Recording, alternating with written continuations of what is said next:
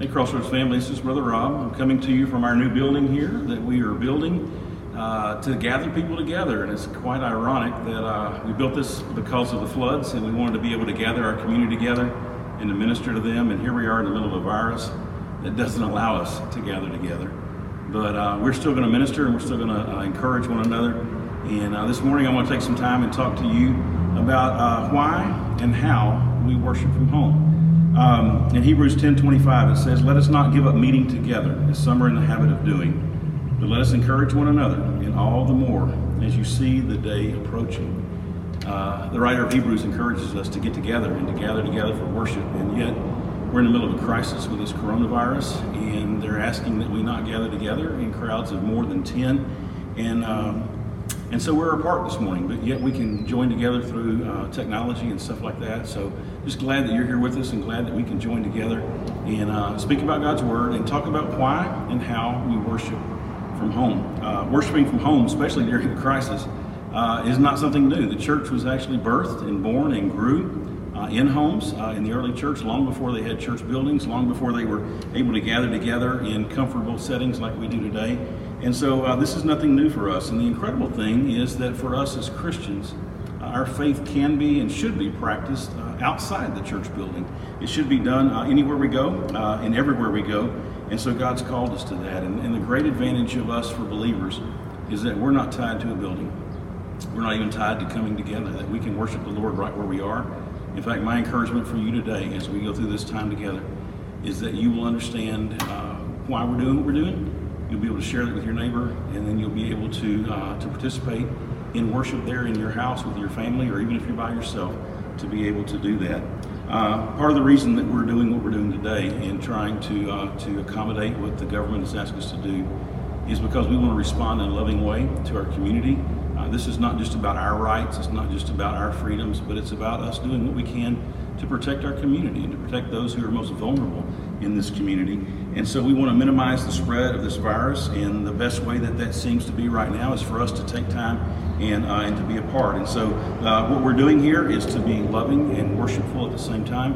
Uh, it's loving because what we're trying to do is to strive to protect the most vulnerable in our community, uh, and by staying at home, Uh, we're less likely to be exposed to the virus, less likely to be able to spread that virus to somebody else, even in an unknowing way. And so we're uh, we're kind of sheltering in place. We're hanging out at home, and uh, this is not just about protecting ourselves, but it's also about protecting those in our community that are most vulnerable. And so I'm glad that you're doing that. I'm glad that you're home. Uh, we're going to set aside some of our freedoms today and over the next couple of weeks probably uh, to be able to offer protection as best we can for this community and for those uh, around us. And so it's not just for our good, but it's also for the good of others. Uh, we're going to make a small sacrifice for a greater good, and that's something that Scripture calls us to do. And, and I believe this type of behavior is really what's at the heart of what Paul wrote in First Corinthians chapter ten, where he says everything is permissible, but not everything is beneficial. We talked about that a little bit last week. Uh, and, and while it may be okay for us to try to gather together, it may not be the best choice that we can make. And so we've chosen to to kind of gather together through uh, social media here. And uh, he says everything is, is permissible, but not everything is constructive. In other words, not everything builds people up. Uh, and he says that nobody should seek his own good, but the good of others. And so what we're doing today is to try to put aside some of our freedoms in order to, to speak to our community, in order to show our community that we're doing everything we can to protect them and to protect those that are most vulnerable. So by staying home and worshiping God, we're putting the good of others above our desire to, to gather with our spiritual family.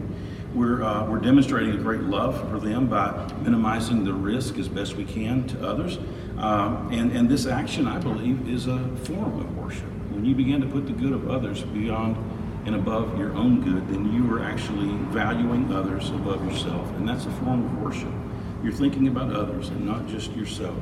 So when others ask you how you feel about not getting to gather together with your church, not getting together to uh, to be able to worship, uh, you could respond by simply saying, we are worshiping God. We're worshiping God by placing the needs of others above our own needs. We're worshiping God by sacrificing uh, a small thing for a greater good. In Galatians five thirteen, uh, Paul writes and says, don't use your freedom to indulge the sinful nature. Uh, this is uh, what we're trying to do, he says, but he says he goes on to say, but serve one another in love. And so this is what we're trying to do, is to serve our community in love. uh, by worshiping at home, uh, by gathering together through social media as best we can, trying to demonstrate for our community a great love for them. Uh, so we're worshiping by our choice to try to protect our community. Uh, we're also showing great respect for those that God's placed in authority over us. Our, our president, our governors, those that are tasked with this job of trying to protect us. We're showing great respect for them by listening and obeying. Even when they don't command this, they just ask us to do it. We're showing great respect for them. And First Peter chapter three talks about the need to show respect for those in authority, those that God's placed in authority. And, and we do so in a way that doesn't violate our Christian conscience. They're not telling us that we can't worship.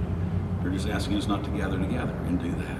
And so we're not violating our Christian conscience. We're we're doing that. And this is a, an effort to protect and to serve our community. And Peter goes on to say that we are called to do good. And in doing so, we silence the foolish. We silence those that would slander us, those that would speak evil of us.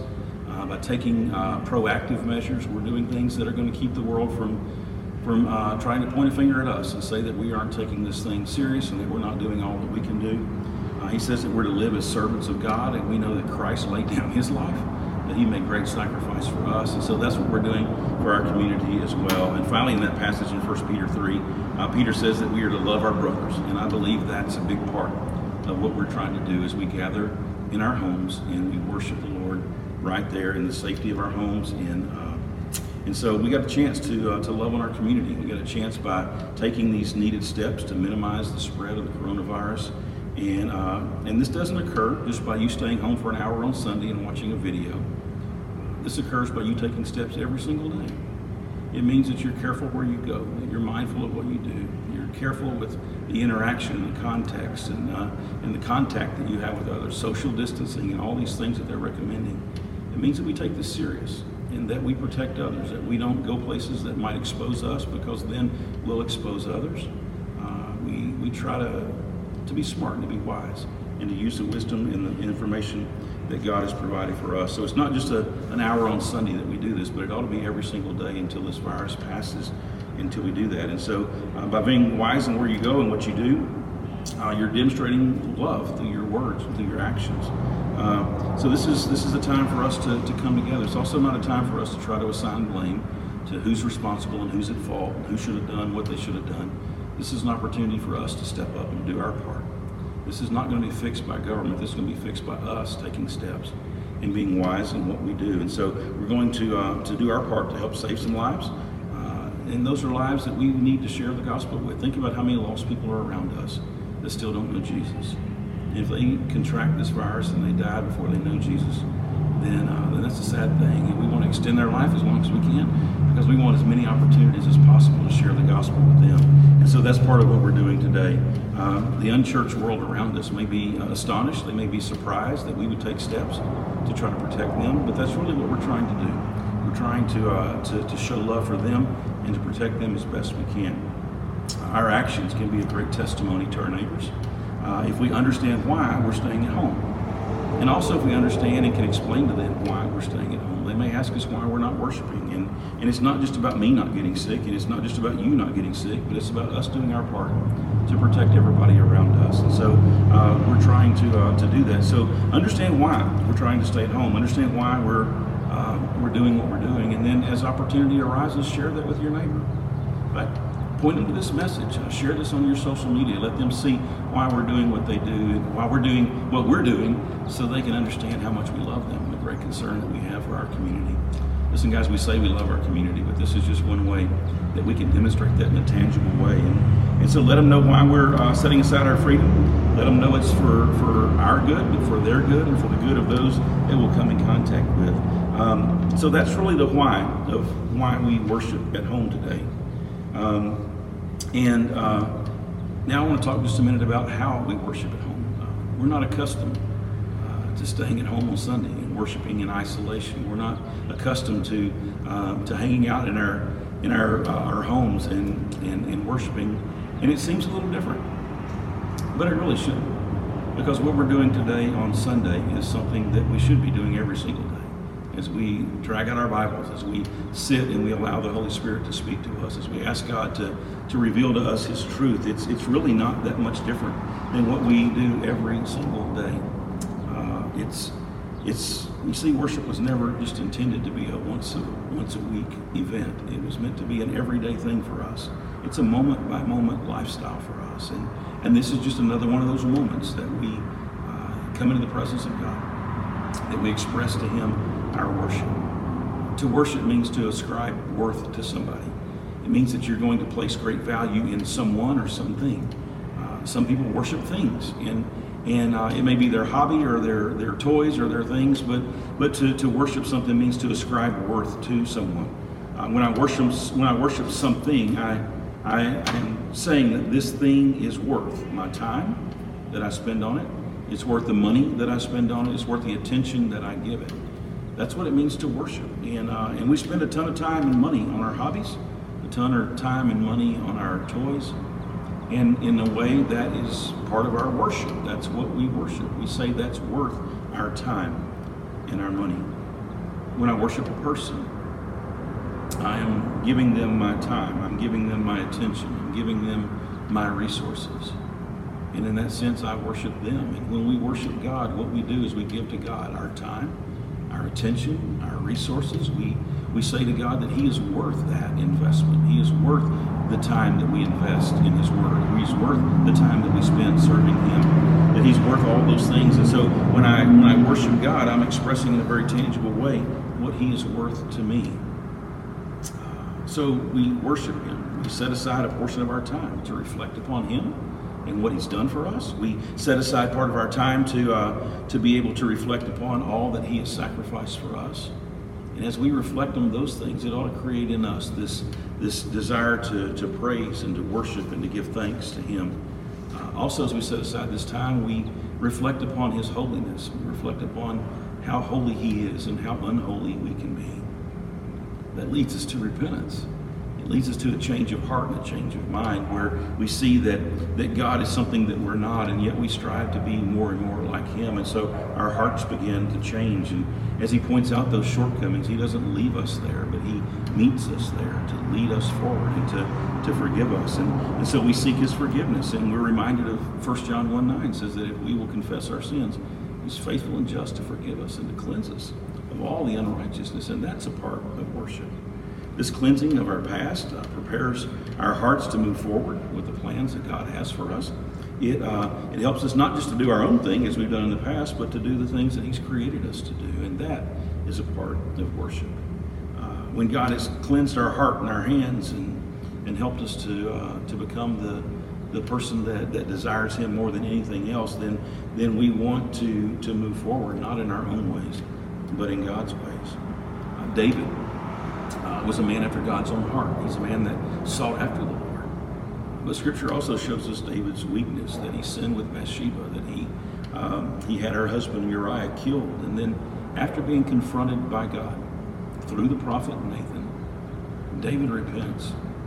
David turns back to the Lord. And in Psalm fifty-one, David records for us that, that psalm of repentance. He says this, he says, "Have mercy on me, O God, according to your unfailing love. According to your great compassion, blot out my transgressions, wash away all of my iniquities, and cleanse me from my sin. For I know my transgressions and my sin, they're always before me. Against you and you only have I sinned and done what is evil in your sight. So you are proved right when you speak and justified when you judge. Surely I was sinful at birth, sinful from the time my mother conceived me. And surely you desire truth in the inner parts. You teach me wisdom in the inmost place, so cleanse me with hyssop, and I will be clean. Wash me, and I'll be whiter than snow." David is repenting and turning his heart back to God, and then he goes on through the rest of that psalm to talk about the things that God's going to do and the plans that God has for him and the way that he's going to, to turn his heart back to God and allow God to use him in a powerful way. Uh, that's what happens when we worship, is that God, uh, God turns our hearts back to Him. And so true worship is not just about gathering together. It's not just about singing a few songs and listening to another message, but it's about giving God our time, giving God our heart, our attention, uh, giving God from our resources that He has blessed us with. And we do all of that so He can lead us from where we are to where He wants us to be. It's about listening to His Spirit as He redirects our hearts and tunes it to Himself. It's about coming and allowing God's love for us to sink down deep into the recesses of our heart, so that then there's a desire within us to respond in a loving way to our Creator. This kind of worship could and, and should be uh, something that occurs no matter where we are and no matter who we're gathered with. It ought to be a natural part of who we are in the Lord. And, and so you can and you should worship Him right now. You can and you should uh, spend some time uh, reading and responding to His Word. In fact, I would encourage you this morning to, to take some time right there in your home to drag out your Bible, to read back through that fifty-first Psalm. Apply that to your situation and to your sin.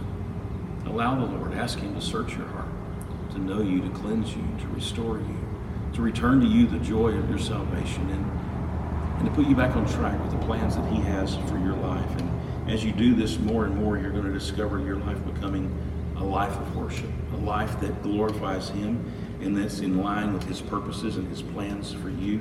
Uh, and I'm going to encourage you to uh, to do that this morning. As we begin to wrap this thing up, I want to encourage you to pull out your Bibles and turn to Psalm fifty-one, and let that be our passage that we share together today. Adapt David's prayer to your own life and move from repentance to worship. Uh, discover God's total forgiveness for your life. Uh, discover His mercy, His grace, even in the midst of a crisis, His deep love for you.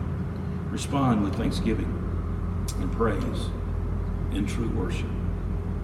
Demonstrate in your heart the difference that He has made in your life.